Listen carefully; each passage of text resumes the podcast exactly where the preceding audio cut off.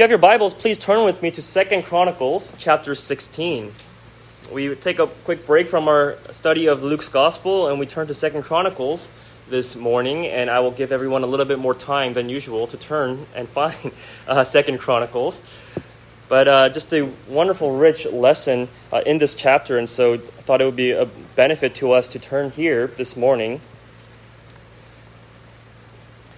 Second Chronicles chapter 16. We'll be reading the entire chapter uh, from one, verse 1 down to verse 14.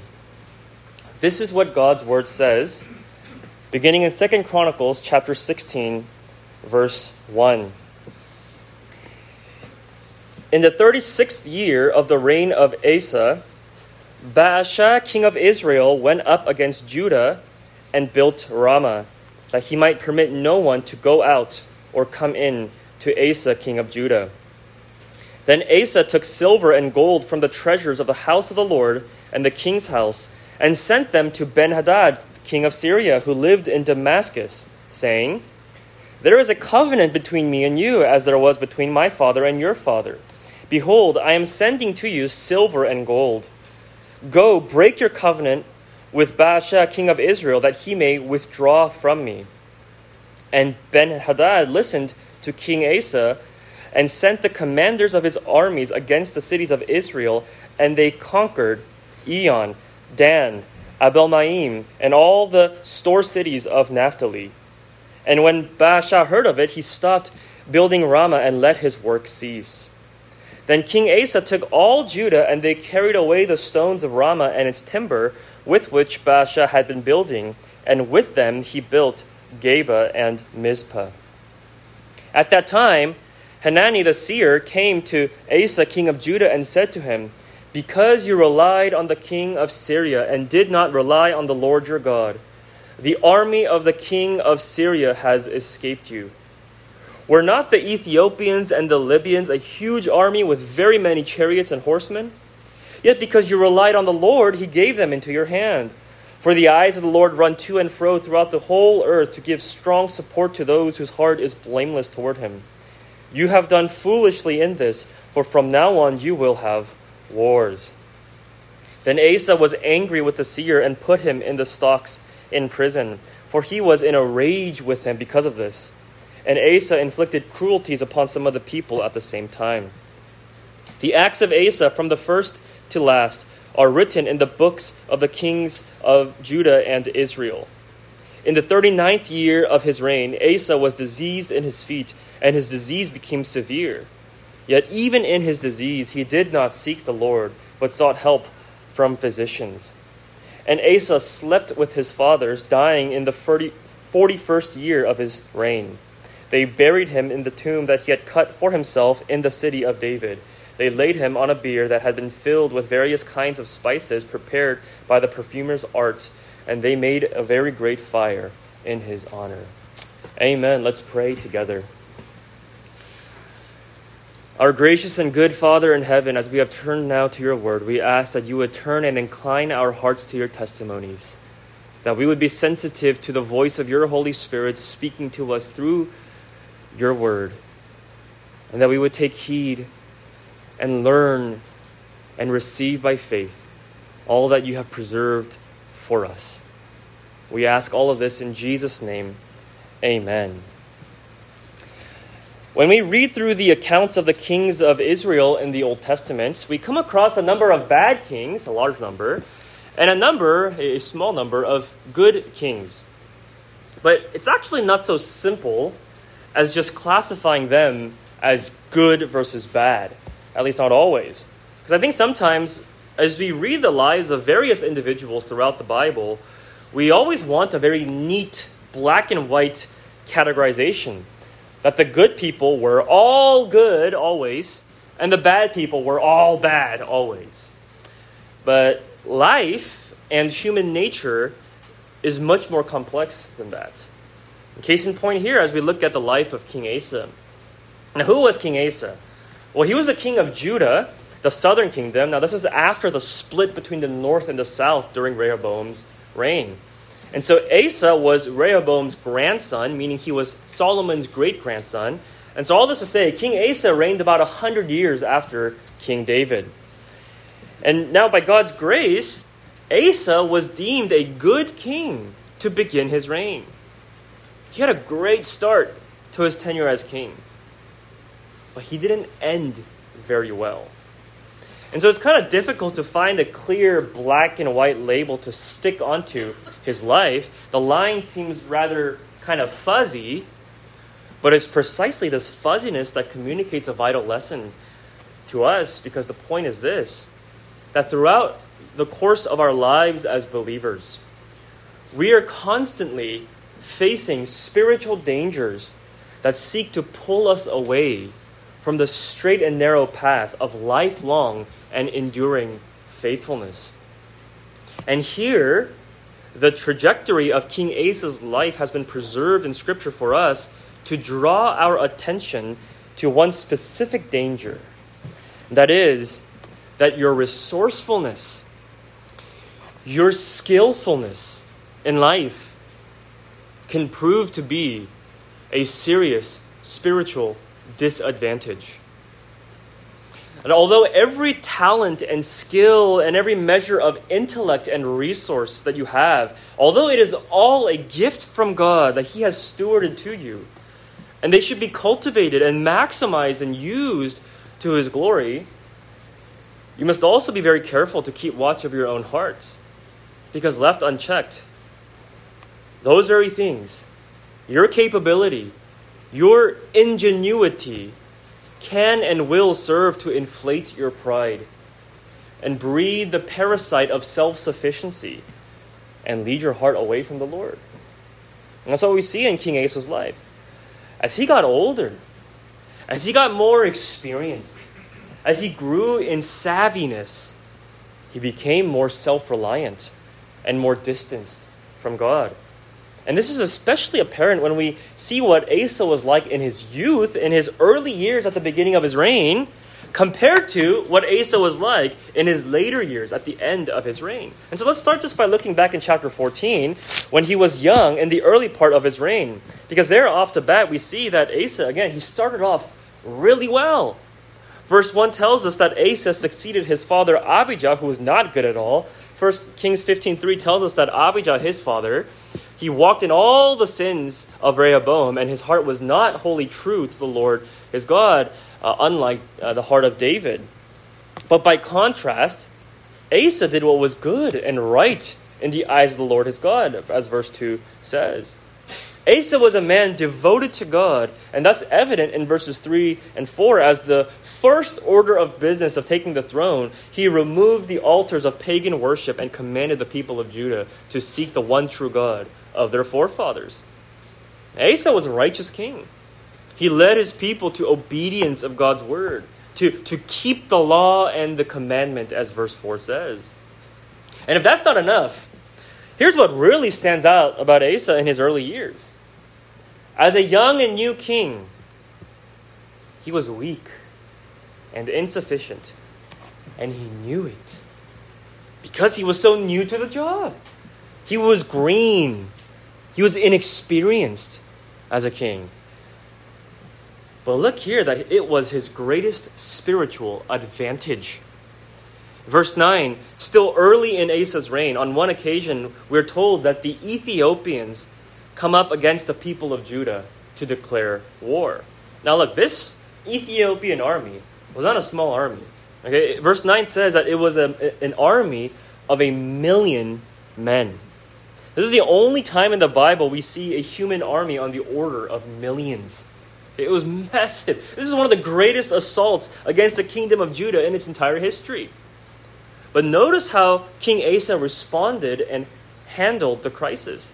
Verse 10 And Asa went out to meet him, and they drew up their lines of battle in the valley of Zephathah at Mareshah. And Asa cried to the Lord his God, O Lord, there is none like you to help between the mighty and the weak. Help us, O Lord our God, for we rely on you, and in your name we have come against this multitude. O Lord, you are our God. Let not man prevail against you. When this foreign army came up against his kingdom, Asa's immediate reaction was to acknowledge that he and his people were totally inadequate and helpless before the Ethiopians. You see, King Asa's instinct was not to puff up his chest and remind himself that he was a very self made man who got to this point because of all of his hard work, his diligence, his proficiency, and he'll figure out a way by his sheer willpower and determination. No, his reaction was to instantly cry out to God for help and say, Lord, we're weak. Lord, I'm supposed to be the king of Judah, but I don't know what to do. Turns out I'm not such a strong and capable man after all. Because here I am staring into the face of a million man army, and I can feel that my pedigree and competence is worth absolutely nothing. Oh Lord, please help. Would you be the one to do what we cannot do, what I cannot do, even as king over your people? Please deliver us.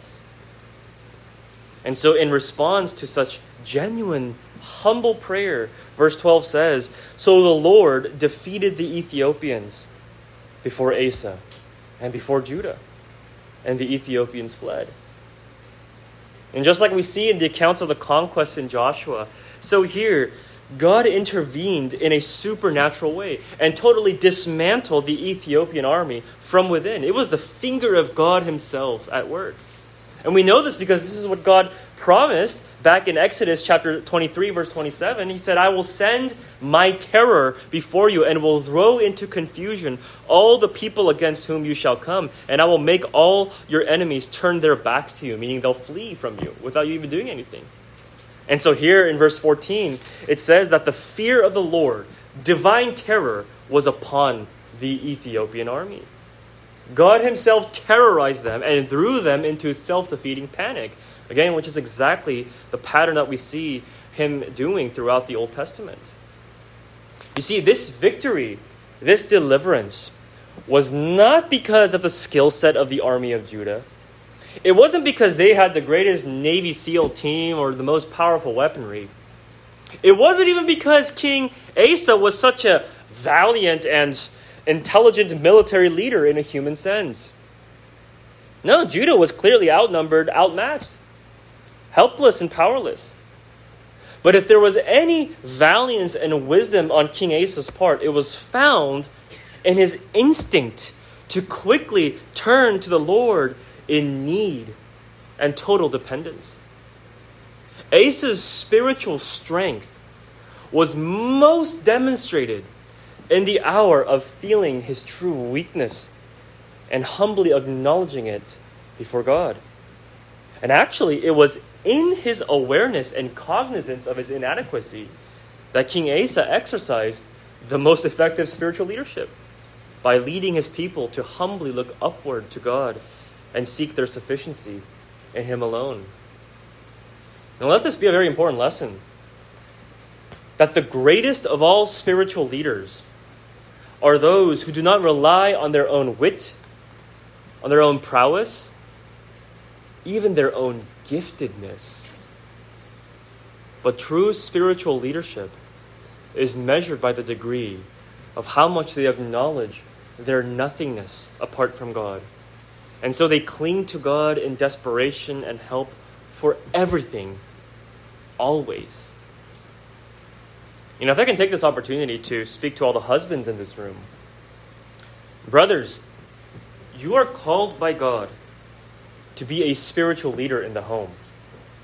The question is not whether you are a spiritual leader or not, but whether you are a faithful and strong leader or a poor and weak one.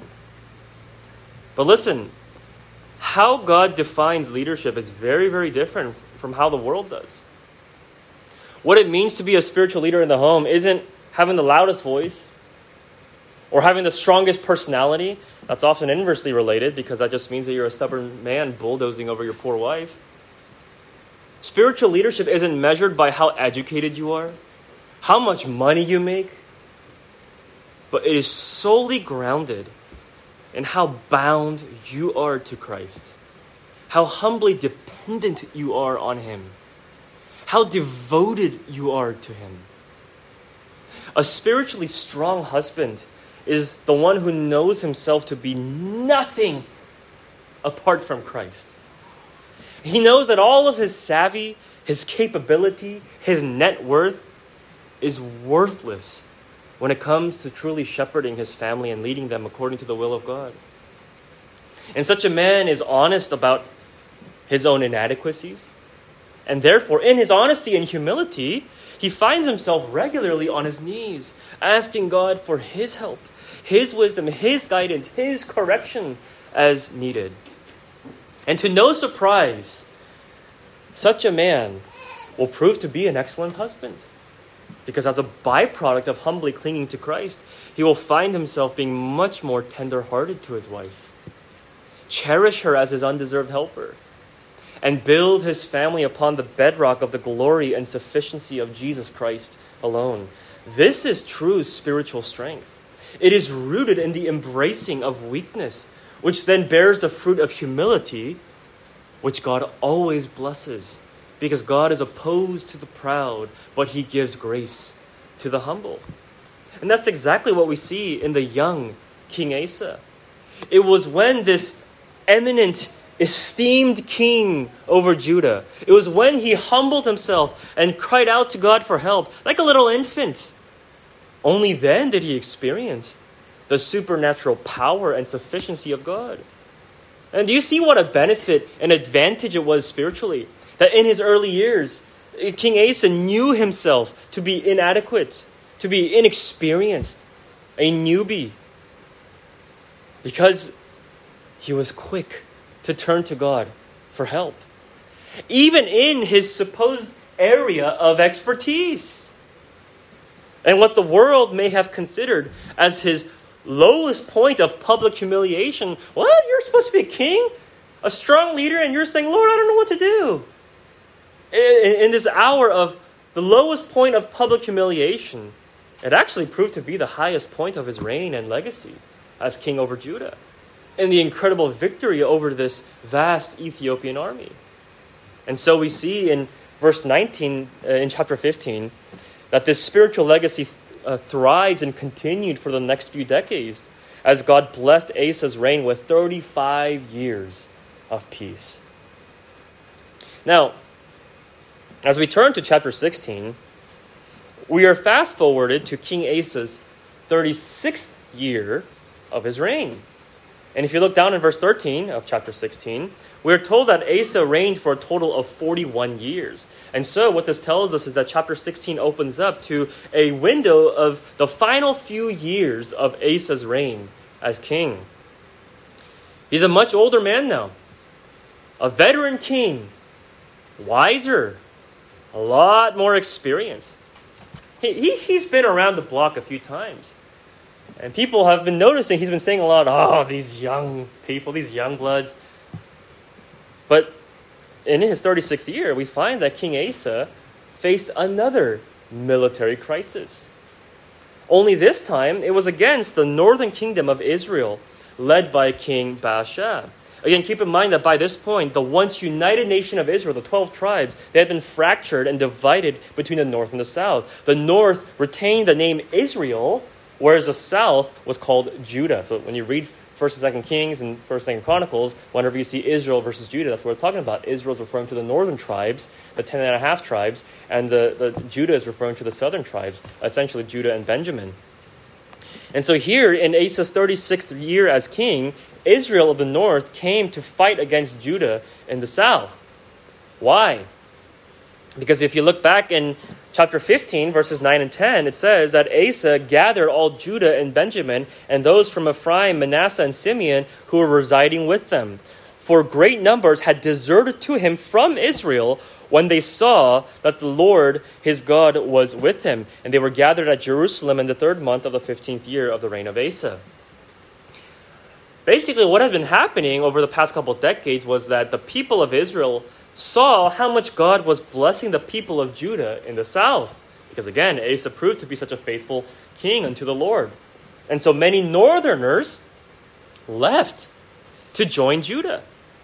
It's kind of like how a lot of North Koreans defect to South Korea because they see it's a lot better down there. And so, in light of this, the king of the north of Israel, King Baasha, he wanted to stop this mass exodus out of Israel down into Judah. That's why chapter 16, verse 1 begins by saying that he did this that he might permit no one to go out or come into Asa, king of Judah. And so, what he did was the northern king ordered the forces of Israel to occupy a city called Ramah, which was Judah's territory in the south, about 10 miles north of Jerusalem.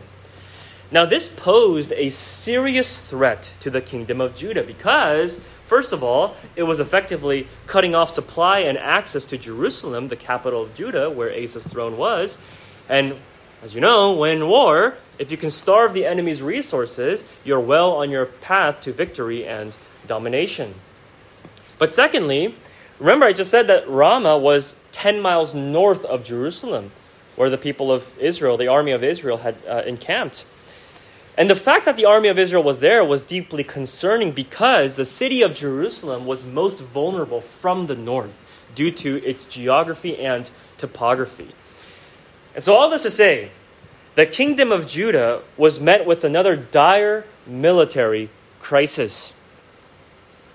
Now, what would King Asa do at this point in the 36th year of his reign? Verse 2 he took silver and gold from the treasures of the house of the Lord and the king's house and sent them to the king of Syria, Ben Hadad, who lived in Damascus. And he told him, There is a covenant, a treaty between me and you, as there was between my father and your father. Behold, I'm sending you silver and gold. Go break your covenant, your treaty with, with the northern tribes of Israel, Baasha, king of Israel, that he may withdraw from me. Now listen, this was a brilliant chess move because the nation of Syria was to the north of Israel. And so Judah sent silver and gold via messenger to Syria, telling them to go attack Israel's northern border so that Israel would have to divert their attention from besieging Ramah to their south and go ward off the Syrians up in the north. Let me put it like this Imagine North America's layout. Okay, you have Canada, and below that you have the US, and then below that you have Mexico. Imagining that Judah, where King Asa was, that Judah was Mexico, uh, then Israel would be the U.S. to the north of Judah, and then above that, Canada would be like Syria. And so, looking at it from the vantage point of Mexico, representing Judah, it was as if the U.S. invaded Mexico, probably on the border of, let's say, Texas. And so Mexico decided to give money to Canada to tell them to go attack their northern border, the Montana or North Dakota or something, so that the U.S. would have to divert its resources away from the southern border of attacking Mexico to defend their northern border to defend against the Canadians. And that's exactly what King Asa did, only in Israel, not in North America. It was a brilliant strategy, which worked. So, verse 5, it says that when Baasha heard of it, he stopped building Ramah and he let his work cease, and so he went to the north. Again, this was ingenious on the part of King Asa. But notice the difference in how he handled this crisis compared to back in chapter 14 against the Ethiopians. There, as a young and inexperienced king, he cried out to the Lord. That was his first order of business. He had no business doing anything else because he was totally reliant on God. But here, as an older, more resourceful, more savvy king, he had so much experience, political power, military know how, that he forgot to ask the Lord for help. Near the end of his life, Asa began to forget about God because he felt like he didn't need God anymore. He knew what to do, and God was not pleased. And he, so he spoke by way of prophet Hanani in verse 7 Because you relied on the king of Syria and did not rely on the Lord your God, the army of the king of Syria has escaped you. Were not the Ethiopians and Libyans a huge army? And yet, because you relied on the Lord, he gave them into your hands. But you have done foolishly. God rebukes King Asa, saying, Hey, Asa, you've changed. When you were young, you were so quick to turn to me for help. But now, in your older age, with experience and having learned the ropes, you've grown self sufficient. You never bother to turn to me. You've become proud. You see, being resourceful is a serious spiritual disadvantage. It's not a sin in and of itself. Resourcefulness, savvy, skill, wisdom, intelligence, it can be leveraged powerfully for the glory of God. He is the one who imparts the gift of intellect and skill. But we must understand that it is so often a disadvantage because of our sinful motives. Because we look at it, we wield it, and it makes us quick to trust in ourselves, and we no longer feel the need to depend on God. And what all this shows us is the propensity of our flesh to wander away from God unless we as believers are vigilant about watching over our own souls. I mean, take a look at King Asa. He started off fantastically. What a man of God he was. What a prayerful man. What a king filled with godly wisdom and strength. What a breath of fresh air from his wicked father Abijah, who led Judah to idolatry and sin. But years later, King Asa looked very different from his youth. He was a changed man for the worse.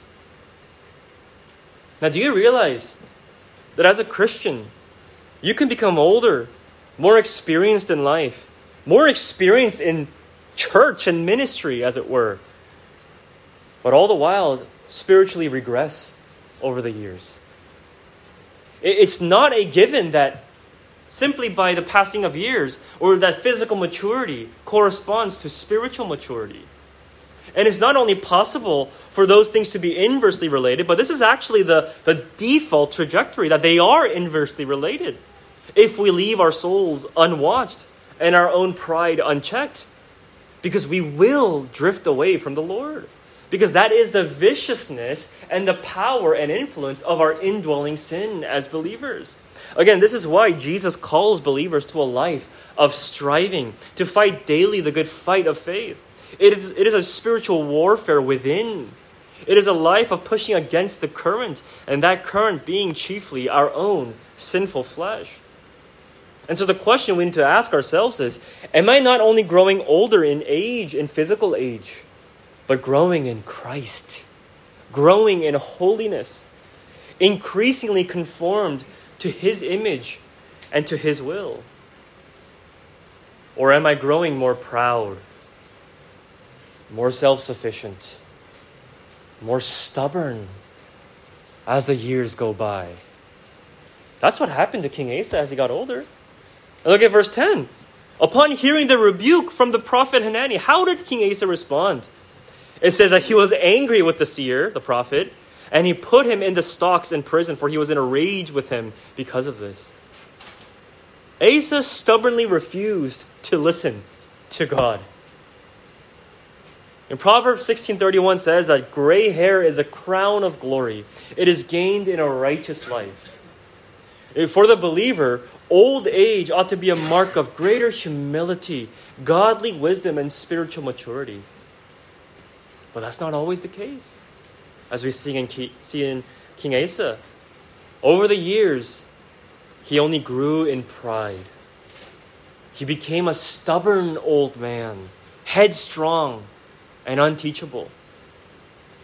And so later again in verse 12, in the 39th year of his reign, a few years later, and just two years before his death, Asa was diseased in his feet, and his disease became severe. Yet, even in this severe disease, he did not seek the Lord, but sought help from physicians. He was stubborn to the end.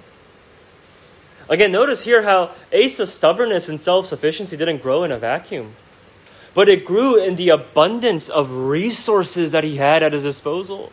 He had all the access to modern medicine, the technology, the innovation. Now, are these things evil in and of themselves? Is it wrong to utilize them? Of course not.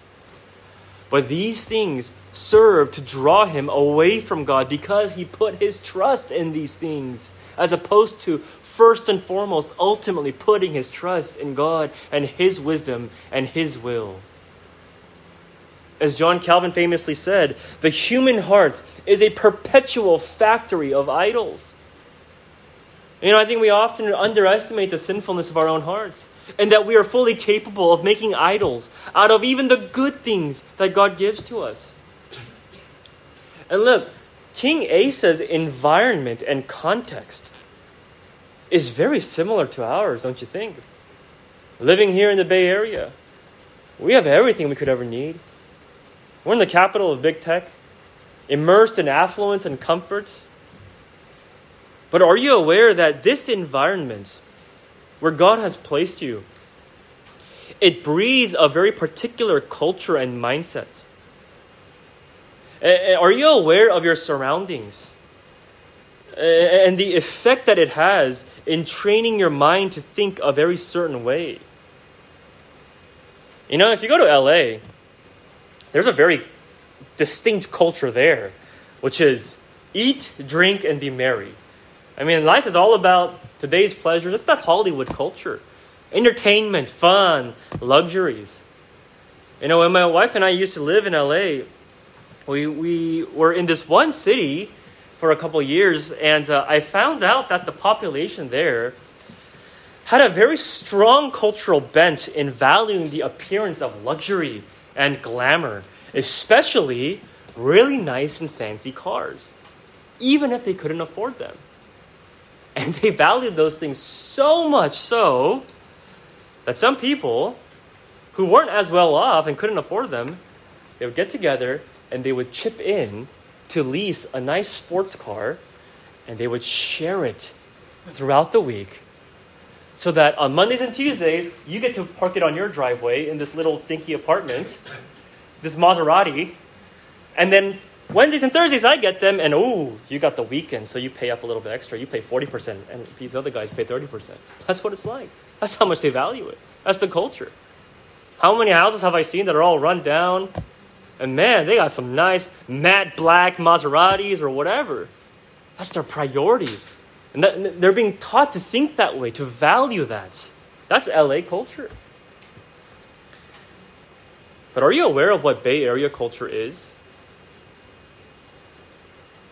The chief virtue of security, longevity, responsibility, which is a good thing to be sure.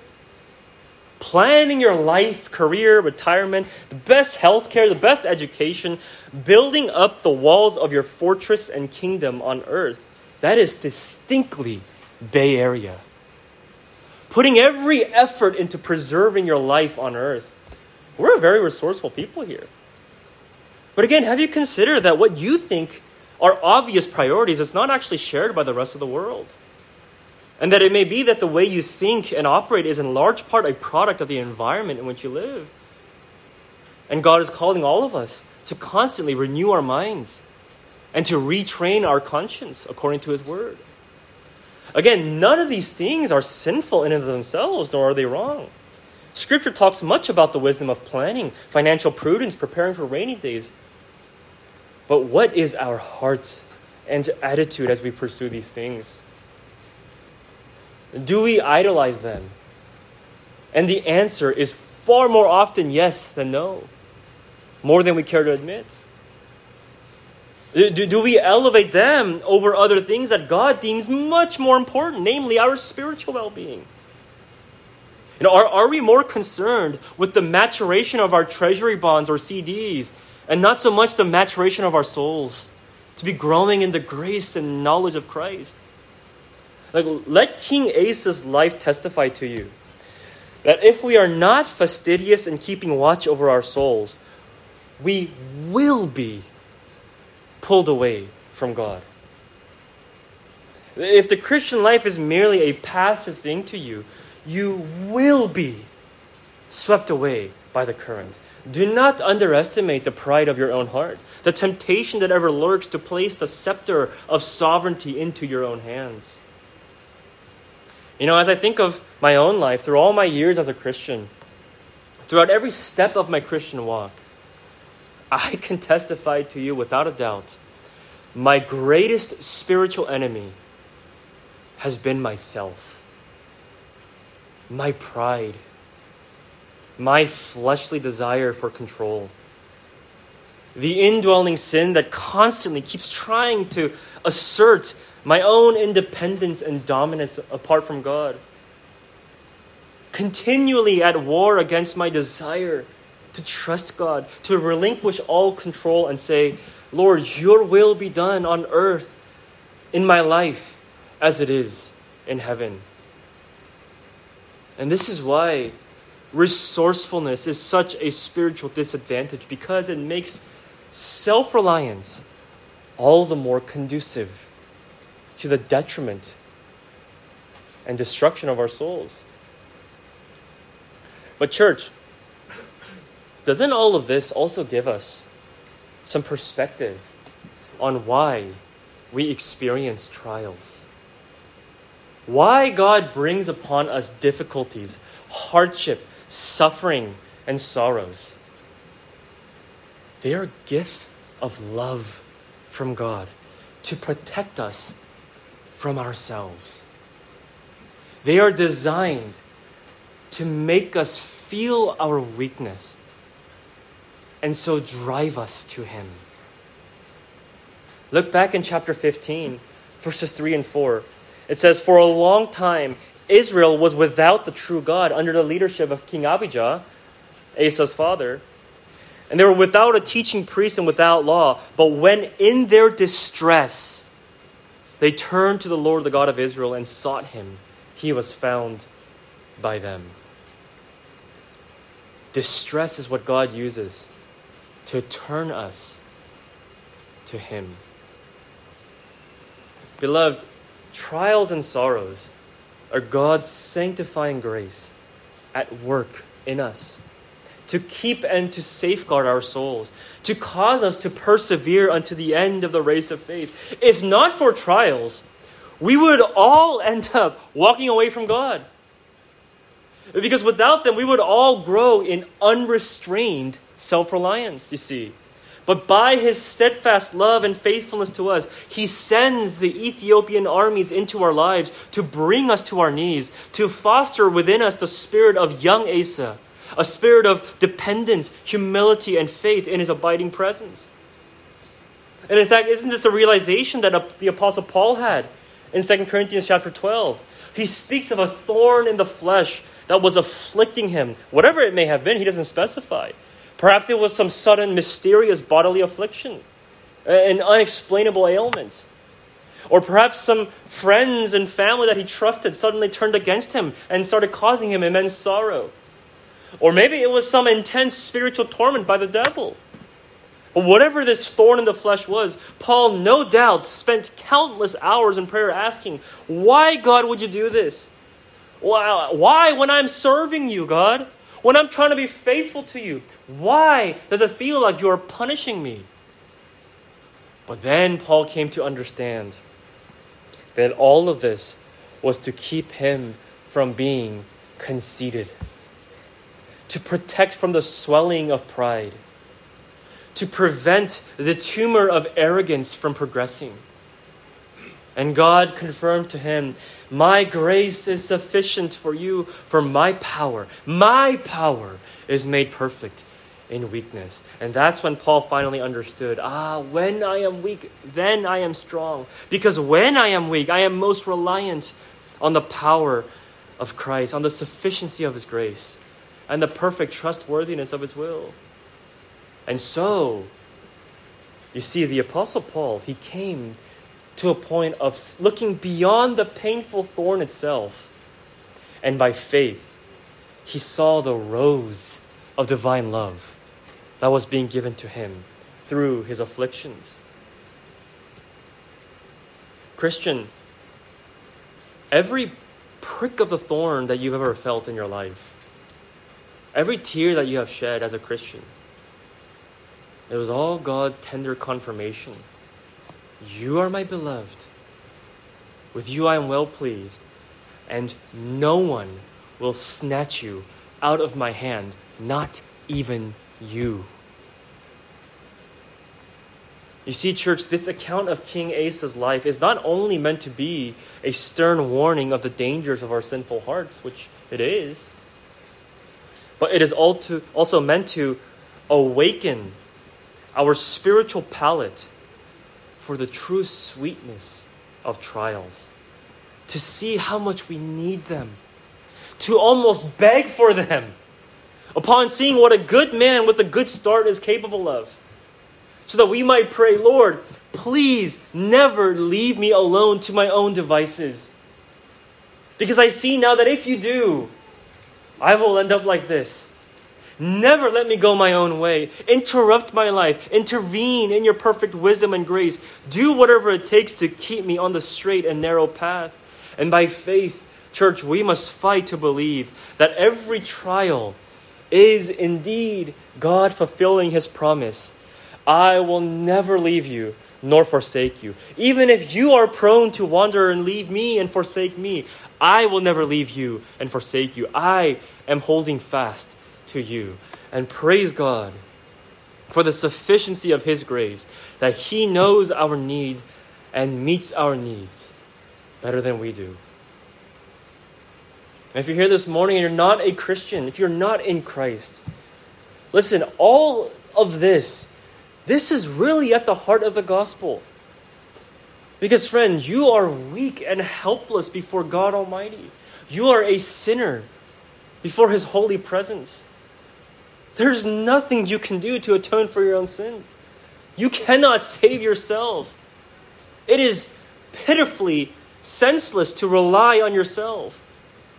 But this is the good news that God has done what you could not do by sending His own Son to atone for your sins, to fulfill perfect righteousness on your behalf, and to suffer in the place of all who trust in Him. This is what God is.